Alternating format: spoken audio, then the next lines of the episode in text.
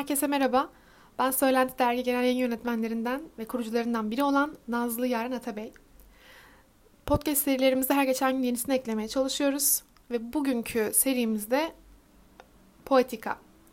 Poetika'da her hafta bir şairin hayatından belli kesitler, belli olaylar, o şairlerin benim hayatlarımdaki yerleri, o şairlerin hayattaki duruşları, şiirlerini ele alacağım.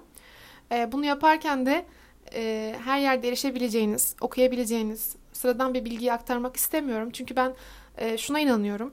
Toprağın altına girdiğimizde hayatımızın okumuş olduğumuz okuldan, evlenmiş olduğumuz kişiden, bizi alıp götüren bir hastalıktan veya ölüm sebebimizden ibaret olan iki paragrafı sığdırılmasından nefret ediyorum. Bu yüzden eğer ki gerçekten bir gün toprak olduğumuzda birileri hayatımızı anlatacaksa bizi gerçekten biz yapan şeyleri, bizim varoluş amacımızı ve hayatımızı dolu dolu ele almasını isterim. Politika'nın bu bölümünde ben Didem Madak'tan bahsedeceğim sizlere. Didem Madak belki de bu sözlerin gerçekten en çok karşılığını verebilecek şairlerden biri. Çünkü e, her defasında kadın olmasıyla, anne olmasıyla, e, eş olmasıyla ve bu hayatta tutunabilme çabasıyla gündeme gelmiş biri. Şiirlerinde de bunu ele almış birisi. E, Didem Madak şiirle ilgili düşüncelerinde şöyle söylüyor bir söyleşide. Hayatımla ve kadın oluşumla ilgili çözemediğim bazı meselelerim var. Bütün bunlar yokmuş gibi davranıp kitabı şiirler yazamam. Şiirlerim ütüsüz, buruşuk gezdirdiğim ruhumun diyeti bence. Bu yüzden hepsi benden parçalarla dolu. Bu yüzden biraz kadınsı durup dururken şiirler. Gerçekten de öyle. E, şiirlerinde kadını, kadın figürünü ciddi manada ilmek ilmek işlemiş ve bunu çok başarılı bir şekilde yansıtmış bir şair Didem Madak. Hatta Ahlar Ağacı isimli kitabında da şöyle söylüyor. Yapıştırsam da parçalarını hayatımın, su sızdırıyor çatlaklarından. Karnabahar kızartmıyor asla başroldeki kadınlar. Şöyle devam ediyor sonra şiirine. Mutfağa gidip domates çorbası pişirdim. Çoktan öksüz olan mutfakta buğulandı ve ağladı camlar. Gözyaşlarını kuruladım perdenin ucuyla. Didem Madak, annesini çok genç yaşta kaybeden bir şair. Hatta şiirlerinde genel anlamda zaten öksüzlükten yani annesizlikten, annesinin onu bırakmasından, e, annesiz büyüyen bir genç kızı, bir kadını ele aldığını görebiliyoruz aslında. Hayata öfkeli, annesini aldığı için, annesine öfkeli onu bırakıp gittiği için ama e, bu süreçte çocukluktan kadınlığa geçişinin sert bir şekilde yansıdığını da görebiliyoruz hayatına. Bu yüzden şiirlerinde genel olarak hep e, kadın portresinin güçlü olmaya çalıştığını görebiliyoruz. E, aslında hayatta türlü acıları yaşamış olsa da kadınlığın, anneliğin, hayatın devam etmek zorunda olmuş olduğunu ve bunlardan vazgeçilemeyeceğini ve bunu kadın olduğu için yaşamak zorunda olduğunu öyle güzel anlatıyor ki aslında şiirlerinde. E, ben bir kadının çok güçlü bir direnişi olarak görüyorum Didem Madan şiirlerini. Çünkü gerçekten e, şiirlerle şiirlerle direnişi yaşayabilmek çok zor bana kalırsa. E, kullandığı dilde de aslında iç dünyasını anlamak çok mümkün. Çünkü Didem Madak gerçekten bir mimikle bakıyor şiirlerine. Yani bu nasıl olabilir derseniz ben bunu hissedebiliyorum. Hissimle söyleyebiliyorum. Yani birkaç kelimeyi okuduğunuzda o şairin e, mimiklerini, hayata bakışını hissedebiliyorsunuz. Ben Didem Madak'ta hep şunu görüyorum. E, buruk bir sevinç var sanki. Ama mahcup. Yani mutlu olmaktan gocunuyor sanki. Mutlu olmayı hak etmiyor, yakıştıramıyor kendisine ama gülümsüyor. Ve gülümseyişinin altında da böyle hep bir mahcubiyet yatıyor gibi hissediyorum. E, Didem Madan yayınlanan üç kitabı var. E, biri Ahlar Ağacı, e, biri Grapon Kağıtları, biri de Pul Biber Mahallesi. E, Didem Madak şiirlerinde bahsettiğim gibi genel olarak kadını ele almıştı. E, ve annesizliğini şiirlerinde en makul şekilde işlemişti. Aslında şöyle bir durumda söz konusu onun hayatında. Ölümden hep bir ahbap olarak sıkça bahsediyor. Sezdirmeden, inceden böyle hani hep ölümü ele alabiliyor e, bakıldığında annesini kaybeden bir çocuğun ölümden korkması gerekirken o sanki ölüm hayatın her an her içerisindeymiş gibi çok sıradan bir duyguymuş gibi ele alıyor. Bunu da şiirlerinde hissetmek mümkün. E, aslında annesiz büyümeyi, erken yaşta annesini kaybetmenin sistemini yansıtmaya çalışsa da onun kaderini kızı da paylaşıyor. E, çok üzücü bir nokta olsa da Didem Madak öldüğünde kızı 3 yaşındaydı. E, şair öldüğünde 3 yaşındaki kızı Füsun'u bırakıp gitmek zorunda kaldı. Aslında kaderin ne kadar da çelişkili olduğunu buradan görüyoruz.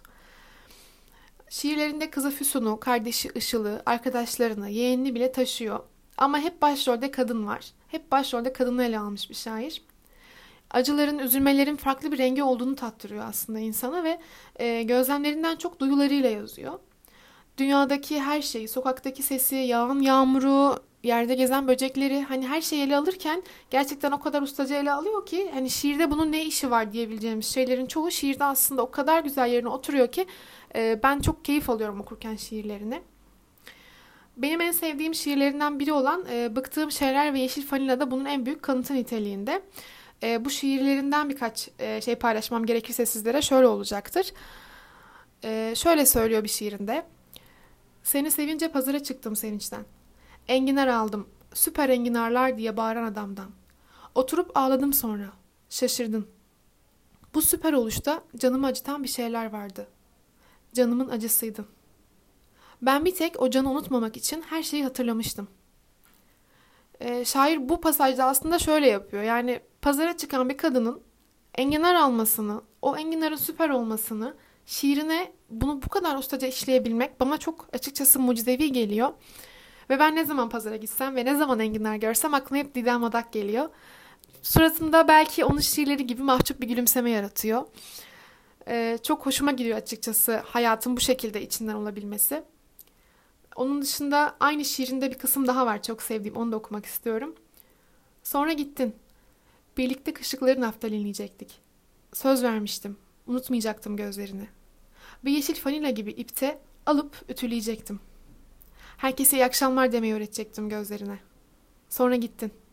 Çocuk oldum. Bir daha ağladım. Kaç şiir, kaç kere sular altında kaldı.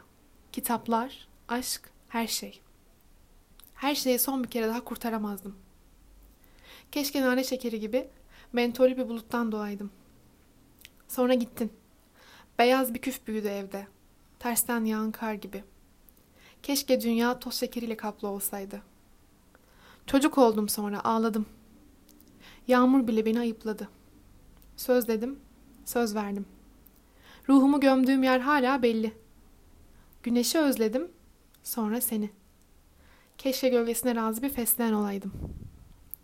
Aslında Madak burada şiirlerinde yine çocuk olmanın, çocukluğunu özlemenin ve bakıldığında hayatında çocuk olduğu dönemlere geri dönmek zorunda kalmasını anlatıyor. Yani yaşamış olduğu bütün sıkıntılardan sonra yine çocukluğuna dönecekmiş gibi. Sanki hayat onu büyütmüş sıkıntılarla, acılarla ve bir ufak patlamada yine çocukluğuna dönecekmiş gibi geliyor. Ee, ve annesinden bahsettiği şu şiir çok hoşuma gider. Ee, keşke bindiğim bütün taksiler beni anneme götürse. Bu da çok dokunur bana açıkçası çok hoşuma giden bir parçadır.